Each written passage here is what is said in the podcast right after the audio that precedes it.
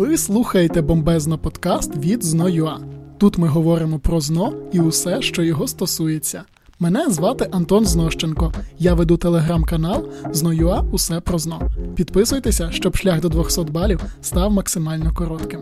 Нові епізоди нашого аудіошоу виходять щочетверга на усіх великих платформах. Ми продовжуємо говорити про історію України із Наталею Ауловою. Наталя дипломований історик, склала тест на 200 балів і готує учнів до ЗНО на курсах ЗНО.ЮА. Наталю, привіт! Привіт, привіт, Антоне! Привіт усім!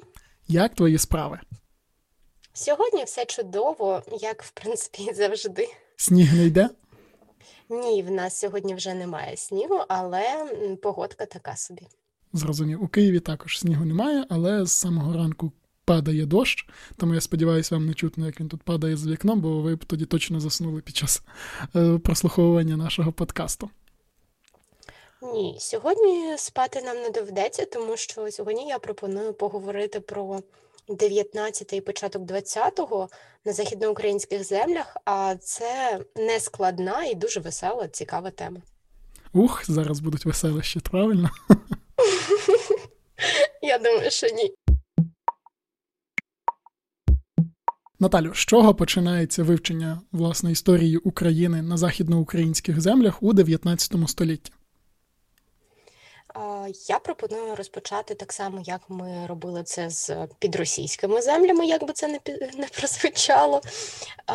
Я пропоную розпочати з адміністративного поділу, бо він був досить цікавим. Пам'ятаєш, е, на території ем, України саме в складі Російської імперії, які були адміністративні одиниці? Генерал-губернаторства, губернаторства, повіти. Угу. Губернсько-повітовий, тобто ці губернії, повіти, генерал-губернаторства, все ти правильно кажеш. А от на е, Західній Україні ми стикаємося з тим, що частина територій, а саме Галичина і Буковина, вона буде поділятись на округи або округи, краще казати, мабуть. Як ти вважаєш? Округи. Округи? Окей, а Буковина взагалі пізніше стала самостійною провінцією, але поділ залишиться все одно на округи. А от Закарпаття там були комітати, і ще там були жупи. Ти так нагадала от. просто мені мій десятий, здається, це клас, якщо я не помиляюсь, вчителька. Така У мене враження, що в нас більше вчителька про це жартувала, ніж ми самі. Це завжди таке є. Це як математика і багаточлен. Чи як воно українською? Многочлен. Многочлен все одно. Ну, Багато... хочеться мені все перекладати. Багаточлен це смішно звучить. Колись мене діти запитали, чому не перекладаємо декабристи, бо груднисти звучало б тупо. Не знаю. Жах. Окей. Окей, отже, варто запам'ятати просто, що на Закарпатті були ті жупи, бо назва цих адміністративних одиниць дійсно буде відображати політику і становище цих земель. Ну, в плані, я думаю, ми далі з тобою це помітимо. Пам'ятаєш, до речі, яка була політика Росії на оцих землях, які входили до її складу? Що вони там, які проводили акції, можливо, чи яку політику впроваджували? Максимальне зросійщення, от русифікація. Угу. І оце русифікація ключова для нас, тому що для е, території Австрії ми маємо зрозуміти, що там буде понімечення, відповідно, те саме, що русифікація, тільки саме німецької культури насадження. Ну і асиміляція, денаціоналізація, звичайні терміни, які ви часто зустрічаєте в тестах, вони теж були характерні як для російських земель, так і для австрійських земель. А ще важливо розуміти, що до складу Австрії потрапили не просто українські землі. Ці українські землі вже колись були розподілені між іншими державами. І відповідно у австрійських монархів виникла класна ідея розділяй властвуй. Так от вони почали підтримувати одні народи. І навпаки не підтримувати інші. Таким чином, в східній Галичині в нас вийшла полонізація, тобто ополячення. А от з Закарпаттям, як думаєш, що там було? Ну, власне, в Закарпаттях до сих пір аукається тим, що там значна частка населення, ну, ладно, не значна, невелика частка населення є угорцями за своїм походженням. Відповідно, ця ситуація з'явилася не зараз, ця ситуація з'явилася значно раніше, от, і відповідно відбувалася в 19 столітті, тобто мадяризація. Це найскладніший термін, тобто русифікацію Німеччини, навіть полонізацію, полячення запам'ятовують діти, а от чомусь мадяризація дуже складний термін. Ну і ромунізація, там, де Буковина, якщо ви не слухали ще наш подкаст. Буковина, я тебе тут відразу Буковина, поправлю. дякую. Бо в мене... А чого Буковина? Мені так подобається Буковина. Знаєш, у мене просто була одногрупниця, от якраз таки з Буковини, і постійно, коли е, викладач там говорив Буковина, вона така Буковина. Ну і так за 6 років вона натренувала людей, плюс-мінус. Тобто вже говорили переважна більшість Буковина. Ну я з тих пір завжди кажу правильно. Слухай, в мене виникла ідея, як допомогти не тільки мені, а й нашим слухачам запам'ятати це. І Це не моя вина, ага. що в мене буковина. Непогано, непогано, можна спробувати. Має бути буковина, народ. Запам'ятайте, не позортесь. А, Окей. Давай тоді поговоримо ще про економіку трошки, бо адміністративний поділ, я думаю, тепер всім зрозуміло: округи, жупи і ох, я знаю, що ми пропустили.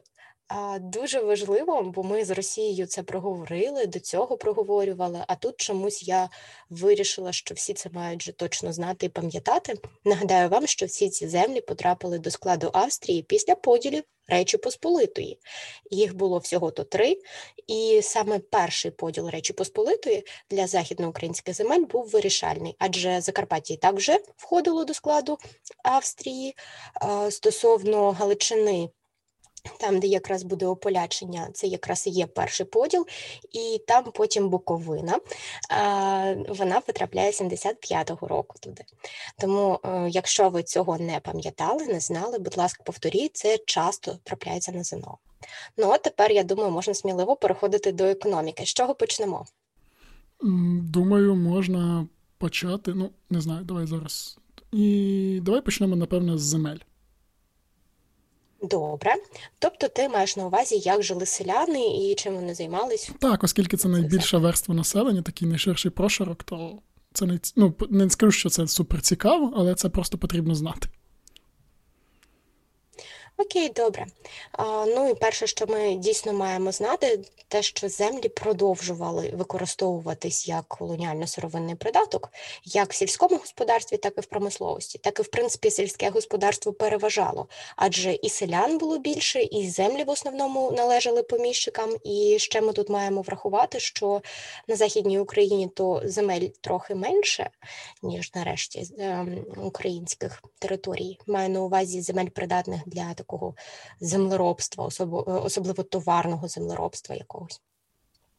Ну, Це, я думаю, всі розуміють, так?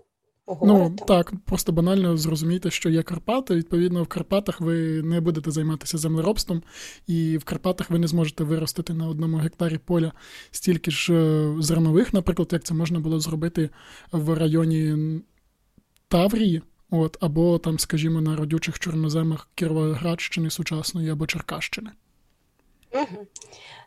Добре, тепер давай визначимо з тобою, як вирішували проблему того, що більшість населення була залежною, і більшість населення були селяни, тобто вони хотіли займатися сільським господарством, а землі в основному належали поміщикам, яких було менше. Тобто це породжувало проблему малоземелля і безземелля. Як думаєш, ця проблема вирішувалась? Ну, якщо говорити з точки зору селян, то значна частина з них почала емігрувати От, до Південної і Північної Америки, завдяки власне ось цим виїздам. Ну, це переважно вже там в 19-му всередині кінці, плюс-мінус. От, Але частина вирішувала проблему ось так: малоземелля і безземелля. Ну а пізніше було розкріпачено селян в 1848 році.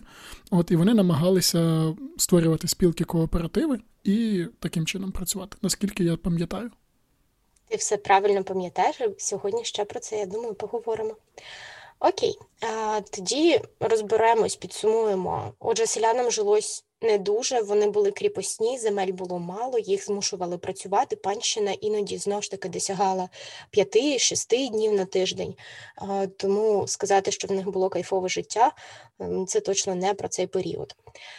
А от з промисловим розвитком тут е, дуже співпадає історія в плані, як це було в Російській імперії. Єдине, що е, самі ці землі вони входили до складу Австрії, яка була в промисловості трохи більш розвинутою.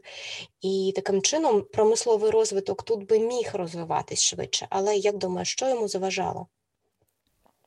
Промисловий розвиток, ну, напевне, те, що потрібно було технології ввести, в принципі, ну і, можливо, недостатньо грошей для цього було. Тобто мають бути люди, які готові інвестувати гроші, інвестувати свій час, щоб це зробити. В них поки такого не було. Ну, це я говорю зараз на прикладі Російської імперії, де більшість технологій були ввезені за кордону, і зазвичай тими бізнесменами були не місцеві, от, а саме приїжджали французи, англійці і так далі.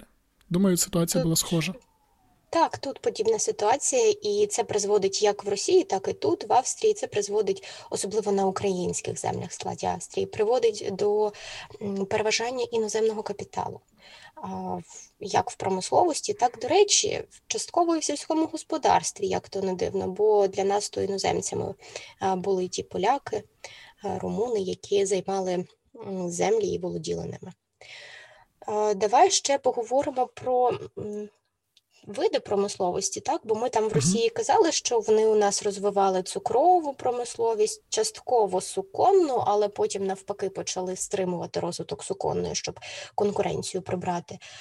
Там в нас ми ще були житницею і знаємо, що кам'яновугільна промисловість, так? так. А, А от що було характерним для Західної України? Отут мені відразу на думку спадає це нафтопереробка. Тобто міст. Ну, я просто згадую творчість Івана Франка. От, угу. І там Борислав сміється, це назва міста, де дуже великі поклади нафти були знайдені. Тобто передкарпатський регіон, сучасне Прикарпаття, Івано-Франківщина. Ну і Галичина Південь. Так, супер.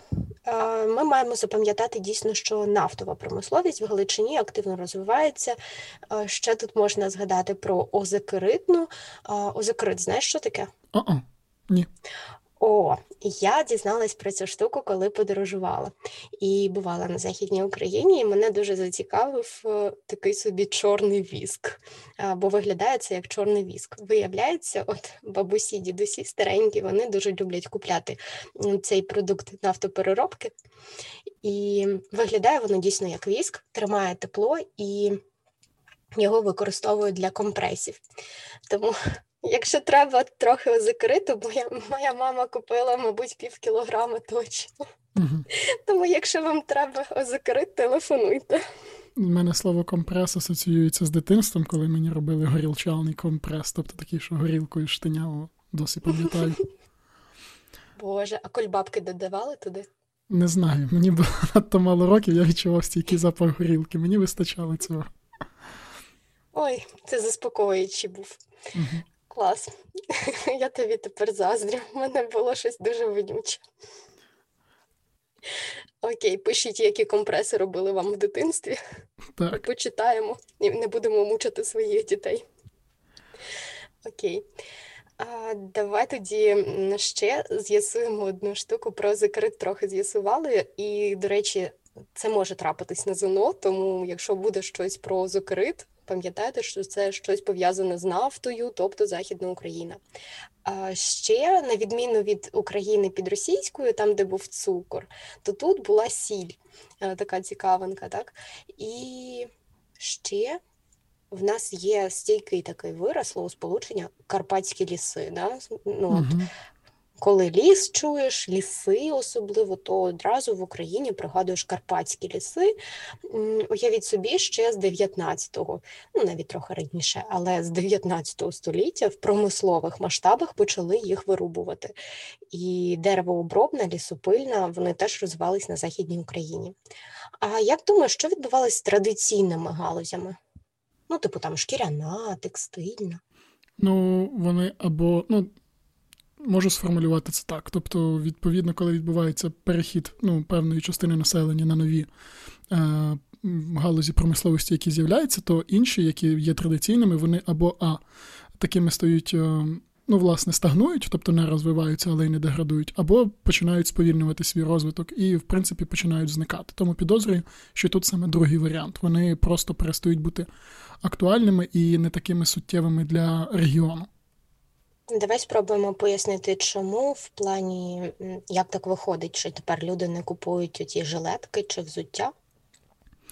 По-перше, купують. Просто тут важлива штука, що є сама поняття собівартості виробництва. А оскільки ми пам'ятаємо, що це вже епоха промислового перевороту, то хендмейд речі, як ми знаємо, вони завжди дорожчі, ніж ті речі, які штампуються. От Тому ось ці всі якраз таки весь розвиток в регіоні таких от е, галузей, типу особливо текстильної, це був хендмейд переважно. І відповідно його е, дороговизна ну, відповідала тому кількості замовлень, скажімо, тому їхня кількість виробництва падає, от їй потрібно модернізуватися для цього. Наскільки я пам'ятаю, Галичина і західноукраїнські землі ніколи не славилися текстильною промисловістю в 19 19 столітті, тому підозрюю, що однією з причин занепаду, наприклад, стало те, що це просто було невигідно і не вводилися нові способи виробництва, допустимо, текстилю. Добре, і це круто, що ти пояснив. Я думаю, тепер всім стане зрозуміло, куди поділися ці традиційні галузі, але на сьогоднішній день їх почали штампувати, і сьогодні ви можете придбати прикольні шкарпетки там або ці жилетки. Носити їх, звісно, потім ви не будете, але.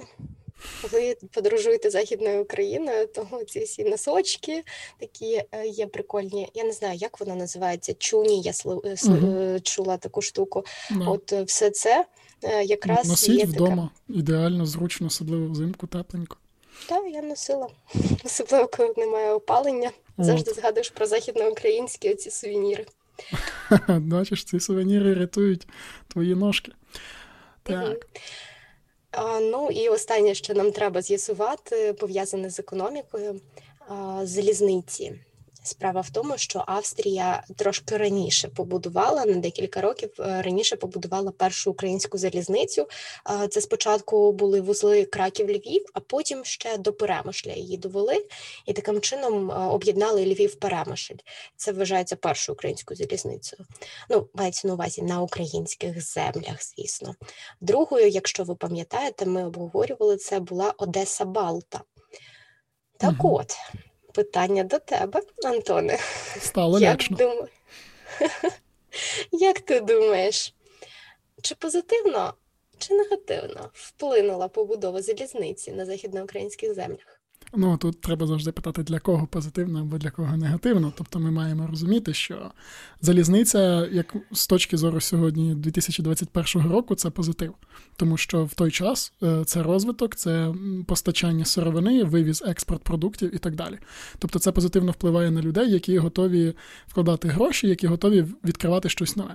Для тих галузей, власне, де там був умовний певний застій якийсь, то це був негатив, оскільки приходили дешевші товари, наприклад, їх можна було вивозити і так далі. Тобто двояко, як зазвичай, але це позитивно в плані економіки для загального е, загальному для регіону, але негативно для певних верств населення, для тих людей, які зайняті на таких виробництвах, е, на яких ось залізниця буде злом.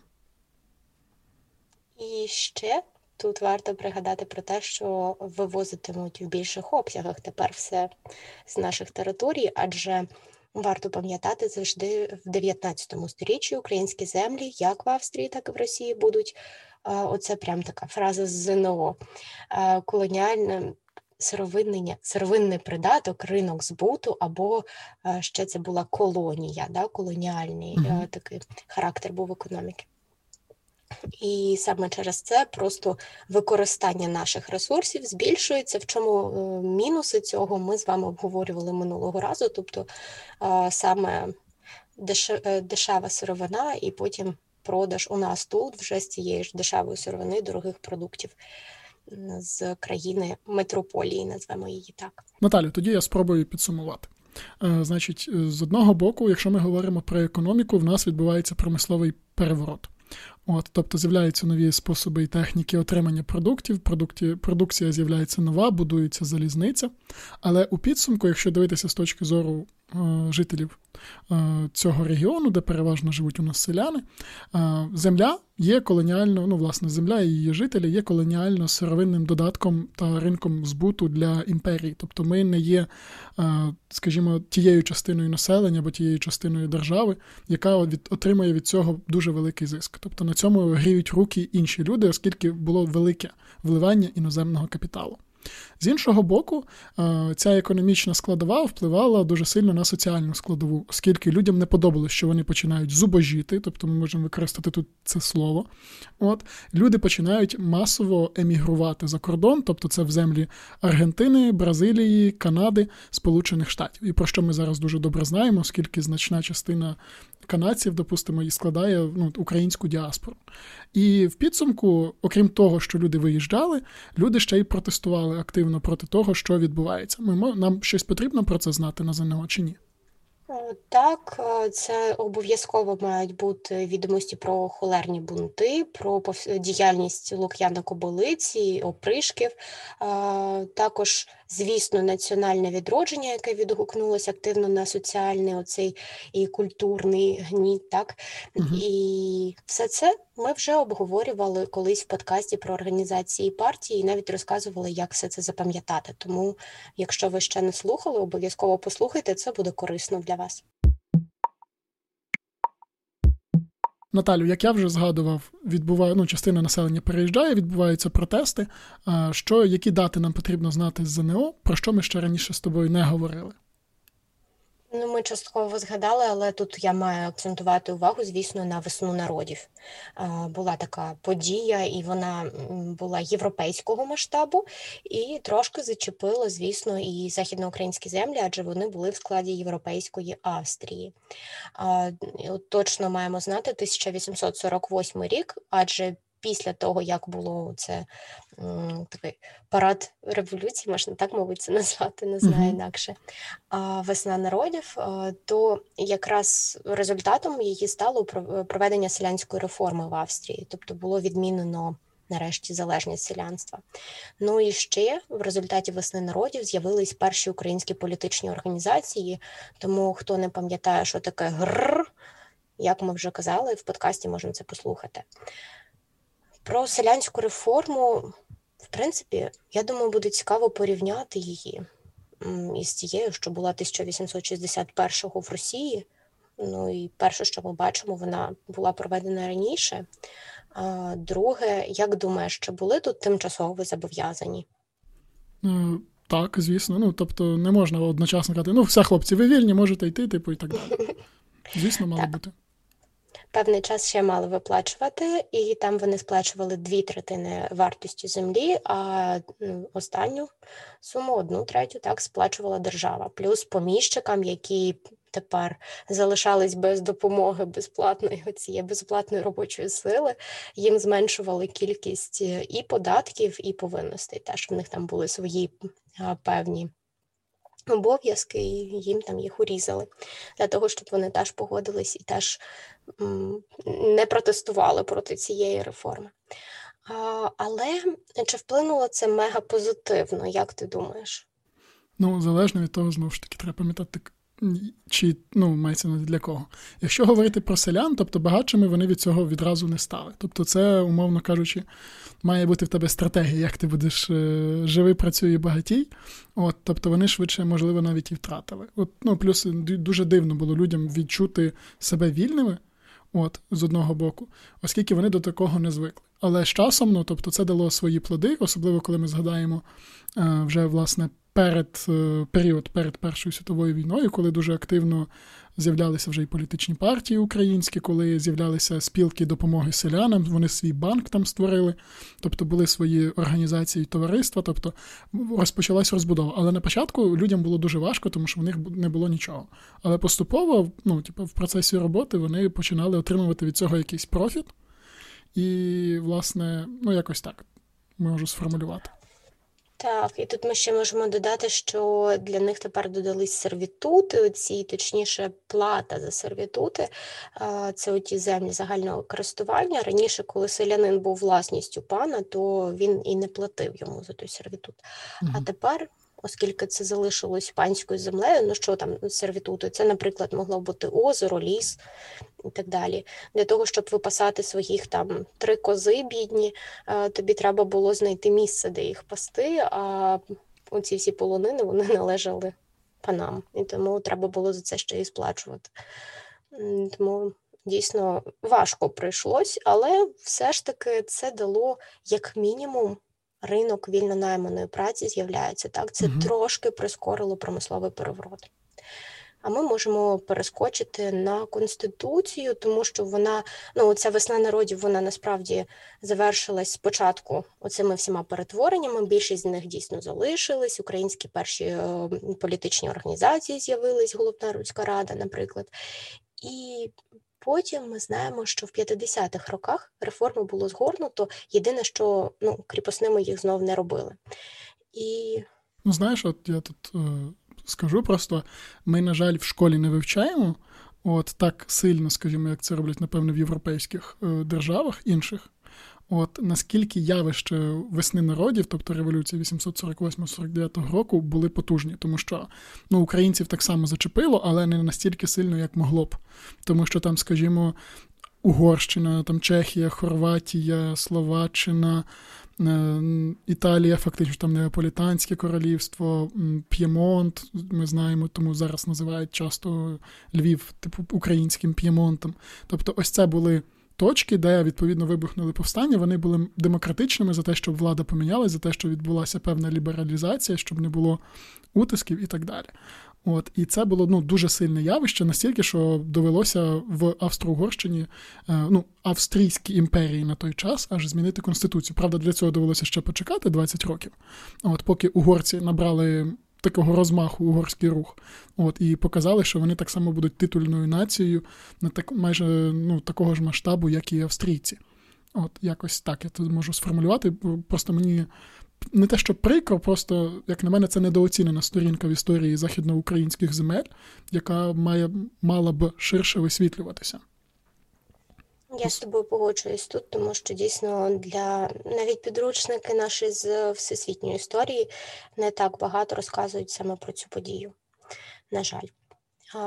Отже, ми підійшли до того, що була дійсно прийнята конституція в 67-му році, і імперія тоді якраз стане конституційною монархією, тобто тепер монарха обмежили конституцією, а ще вона стане дуалістичною. Тобто тепер будемо казати не Австрія, а Австро-Угорщина.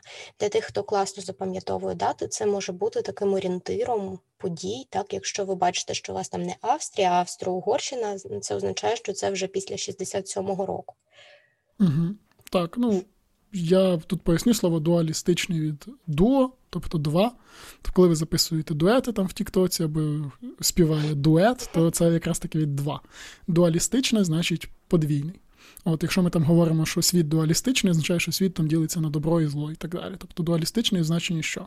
До цього була лише Австрія як е, титульна держава, яка підкорила всі інші. Тепер Угорщина піднімається до рівня Австрії, і тому вона стає дуалістичною. І тобто Австро-Угорська імперія. Якось так. Слухай, а пам'ятаєш, я на початку сказала про жупи? Угу, Пам'ятаю. Давай тепер покажемо, чому ж дійсно там були жупи повернемось до скасування панщини, так? Угу. А, і відмітимо, що в Галичині в 48-му, в Буковині, Буковині, Боже, запам'ятаю, окей, Буковині було трохи пізніше, там на декілька місяців пізніше було скасовано. А на Закарпатті з цим чекали ще 5 років. Тобто там вже 5 років як е, було проведено, ну про почали проводити цю реформу. На Закарпатті ще 5 років були жупи повні.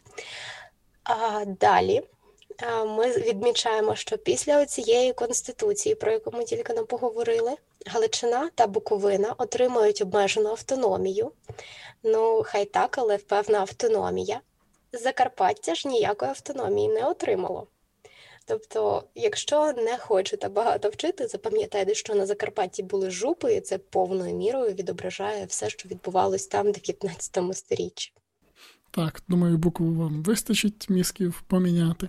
От, ну, Але хочу відразу вам тут зауваж... відразу зауважити, що там на Галичині і Буковині е, ними все одно керували не українці, наприклад, особливо на Галичині, тому що там е, переважна інтелігенція і так далі сильніша по своїй структурі була, були більше поляки, ніж українці.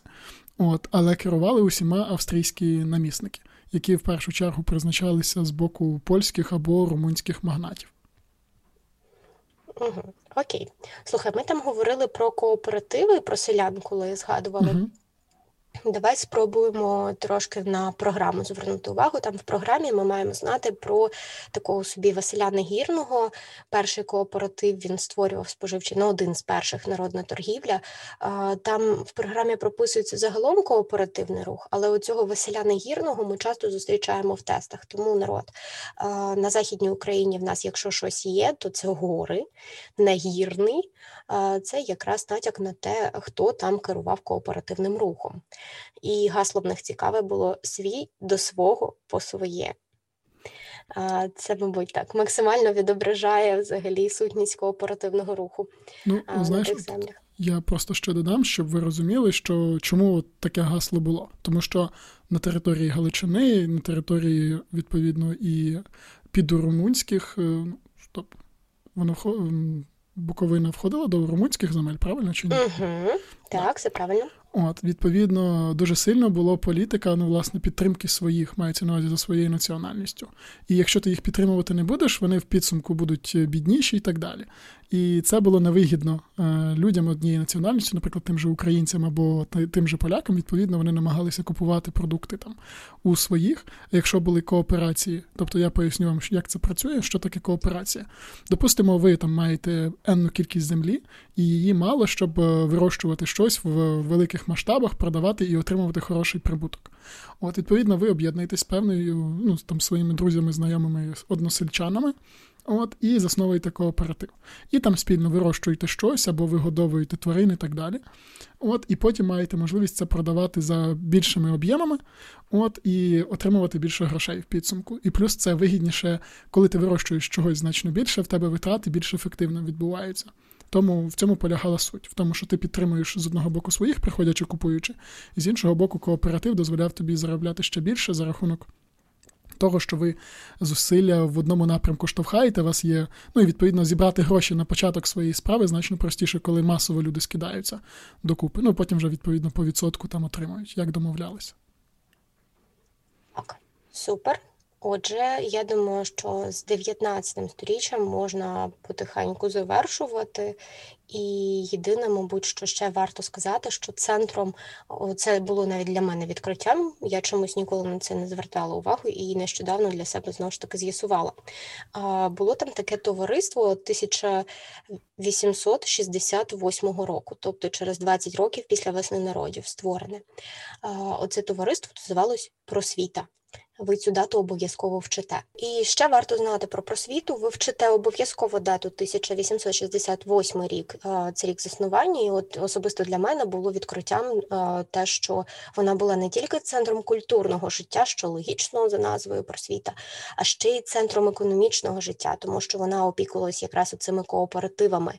І в період новоерівської політики, в кінці 90, точніше, точніше початок 90-х це років, кінець 19-го, так вони будуть сприяти тому, щоб з бюджету отримувати більше і більше фінансувань, і для того, щоб вкладатись, допомагати цим кооперативам. Навіть буде оце кооперативне товариство Банк Дністер буде створений. Ви вчите, до речі, будівлю банку Дністер у Львові.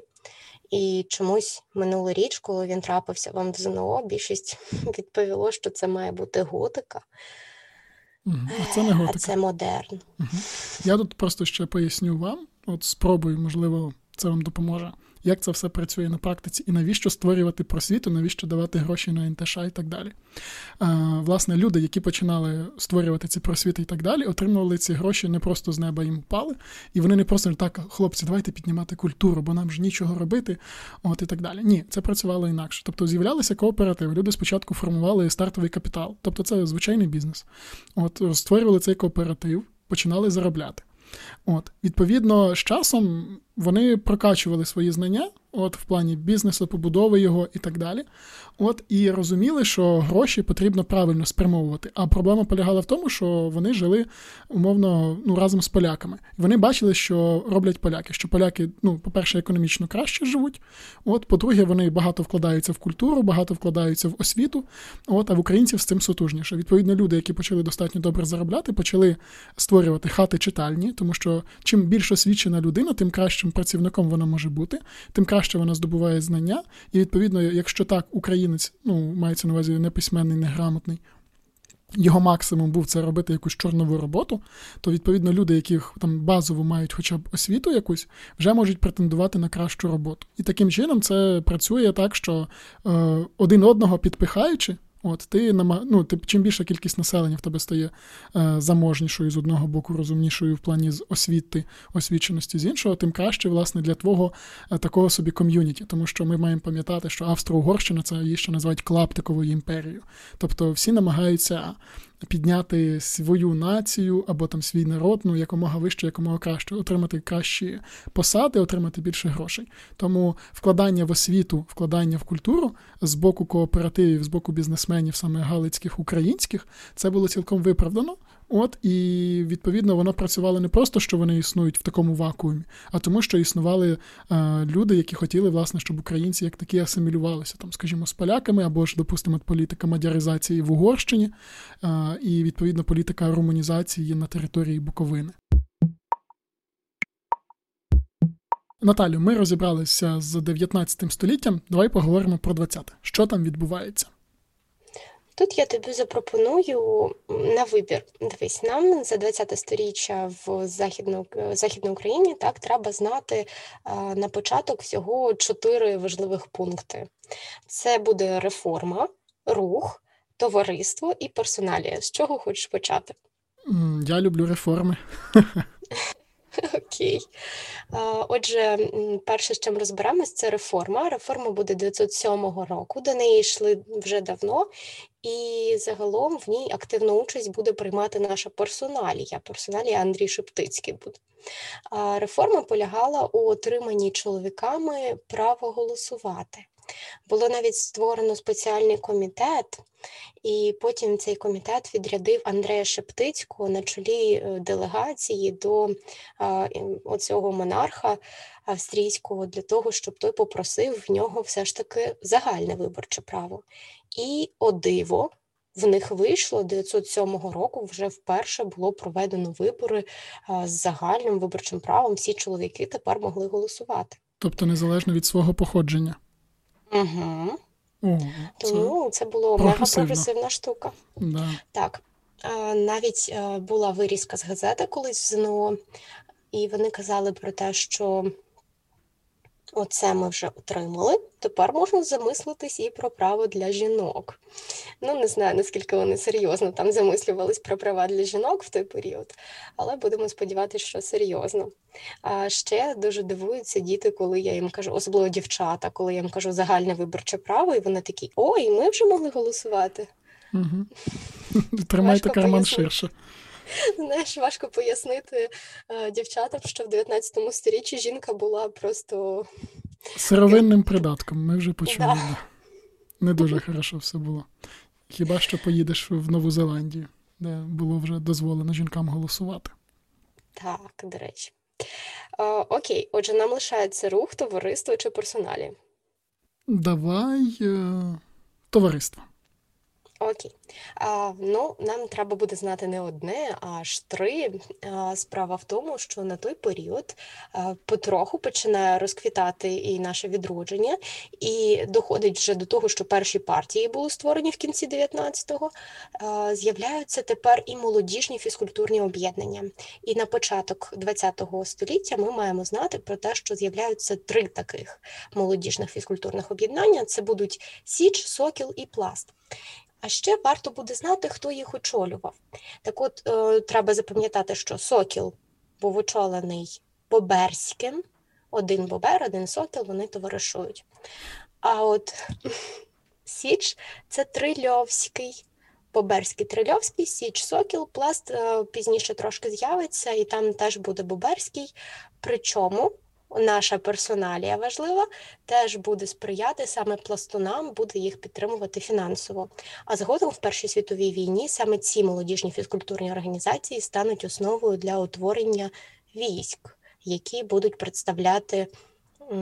Австрійську імперію, як то не дивно, саме український рух українських військових. Не знаю, Як я розумію, це саме з їх випускників ось цих фізкультурних об'єднань буде сформовані українські січові стрільці, чи ні? Так, так. Ти вгадав, це про них. Я так шифрувала, як майже укладач ЗНО. Ти все одно здогадався. Зрозумів. Дивись, е, просто ще хочу зрозуміти. А от ці фізкультурні об'єднання, там туди можна було тільки не знаю, там підліткам, дітям, дорослим. Як? І була якась система? Тобто, що ми можемо про це знати і що варто знати? Ти знаєш, на щастя, ми з цього особливо нічого не вивчаємо, але такі організації створювали е, створювались для виховання патріотично налаштованої молоді. Uh-huh. Тобто, це був такий вклад, внесок в майбутній рух український. Тому молодіжні, тобто молодь. Okay. Да, я зрозумів тебе. А, І на майбутнє, коли ми там будемо з вами ще говорити про умовно повстанський рух на території України, будемо говорити про Бандеру. От Бандера теж був у пласті. Ну, але це буде вже після Першої світової війни. Ми вже про це будемо говорити пізніше. Це те, щоб ви знали. Хотіла сказати про те, що в принципі то і зараз існують так, пластуни. А, пластуни. До речі, недавно в Харкові відкрились, наскільки я чув відділення. Угу, Так, тому якщо хочете Е, до історії приєднатись, можете вступати. Ну, До класного руху почнемо з цього в першу чергу, тому що це не просто гурток по інтересам, а це прям цікаво. Я шкодую, що в мене такого не було в дитинстві. В мене не було, а це фактично щось на кшталт американських оцих е, дітей, як їх там називають скау... Ні, не так, скауті. скаути. Скаути, скаути так. Угу, скаутські Ну, от. Отже, це в Україні така аналогія. А, Так, ну і лишається рух і персоналія. Давай візьмемо рух. Угу. Рух буде за окремий український університет. Справа в тому, що утиски в культурній і національній вони та залишались, і в університеті українською мовою викладати було на той момент не можна. І, в принципі, е, все одно університетські викладачі часто, ну скажімо так, нерівноцінно ставились до поляків і українців. Е, що дуже не подобалось українським студентам, які вимагали дати їм свої оці права і ставитись до них так само. Шептицький, до речі, е, сплатив за студентів, які навчались на богословських факультетах, щоб вони вийшли з Львівського університету і поїхали навчатись до Європи. Тобто настільки це було поширено, і там взагалі ціла акція пройшла, коли студенти Львівського університету просто перестали там навчатись, перестали вкладати в цей університет кошти і виїхали за кордон. Але апогеєм цього руху вважається саме вбивство на сходинках університету Адама Коцко. Його там застрелять, і його поховання перетвориться на таку собі маніфестацію. А, власне, навіть... а хто застрелив? За що? Є якась інформація? А, на щастя, ми для ЗНО цього не вчимо, але можна про це багато почитати. Не хотіла би сьогодні затягувати. Коротко, польські студенти, там між ними сутичка сталася між українськими і польськими студентами. І оцей український студент, як би його назвали, все одно Адам Кацко, ну, типу, Загинув. все одно. Ну так. Да. І фактично це було таким подією, яка показала всю серйозність того, наскільки оце протиборство йде в університеті. Навіть довелось цю маніфестацію, їх розганяли навіть військами, тобто е, там поліційні ці формування довелось направити. І завершилося тим, що австрійському урядові довелося видати наказ про те, щоб ставились однаково і до тих, і до тих, і слідкувати за цим. Але окремий університет поки що не створили.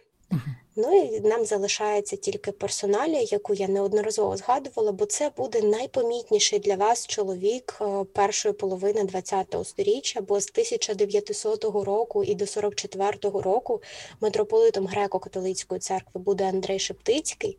А ми знаємо, що саме греко-католики вони ще в 19-му, спочатку 19 століття, вони були провідниками відродження, і Андрей Шептицький не був виключенням. Цікаво мабуть, вам буде дізнатись про те, що він взагалі не походив з роду священників. Це він з'їздив так до Ватикану, здається, і йому так сподобалось, що він вирішив, що хоче бути греко-католиком. Хоча його відмовляли від того, готували його бути юристом. І от загалом потім Шептицький буде виринати в будь-яких історичних подіях. Тобто, наприклад, він спонсував ці товариства, про які ми говорили. Він активну участь приймав в Русі за окремий університет. Він активно участь приймав і очолив делегацію до імператора саме стосовно виборчого права для чоловіків. Е, ну і надалі ми будемо бачити постійно там в кожній темі він десь буде зазначений у зв'язку з якимись подіями. Тому персоналія була більш ніж помітна, і я вам дуже раджу про нього хоча б трошки почитати. Наталю, е, дивись, ми в принципі закінчили, як я розумію, з цією темою. Про що ми будемо говорити наступного разу? Як я розумію, за логікою має бути Перша світова. А от і ні. Я пропоную поговорити про три революції початку ХХ століття а війну розберемо якось згодом. Угу. Окей, а які саме три революції?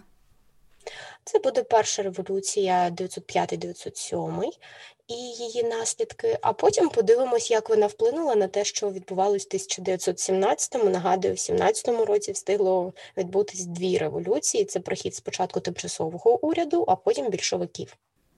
Угу, Клас, чудово. Тоді, друзі, чекайте, скоро буде для вас ще годнота. Друзі, ми закінчуємо цей подкаст, проте наступний буде вже за тиждень. Не прогавте.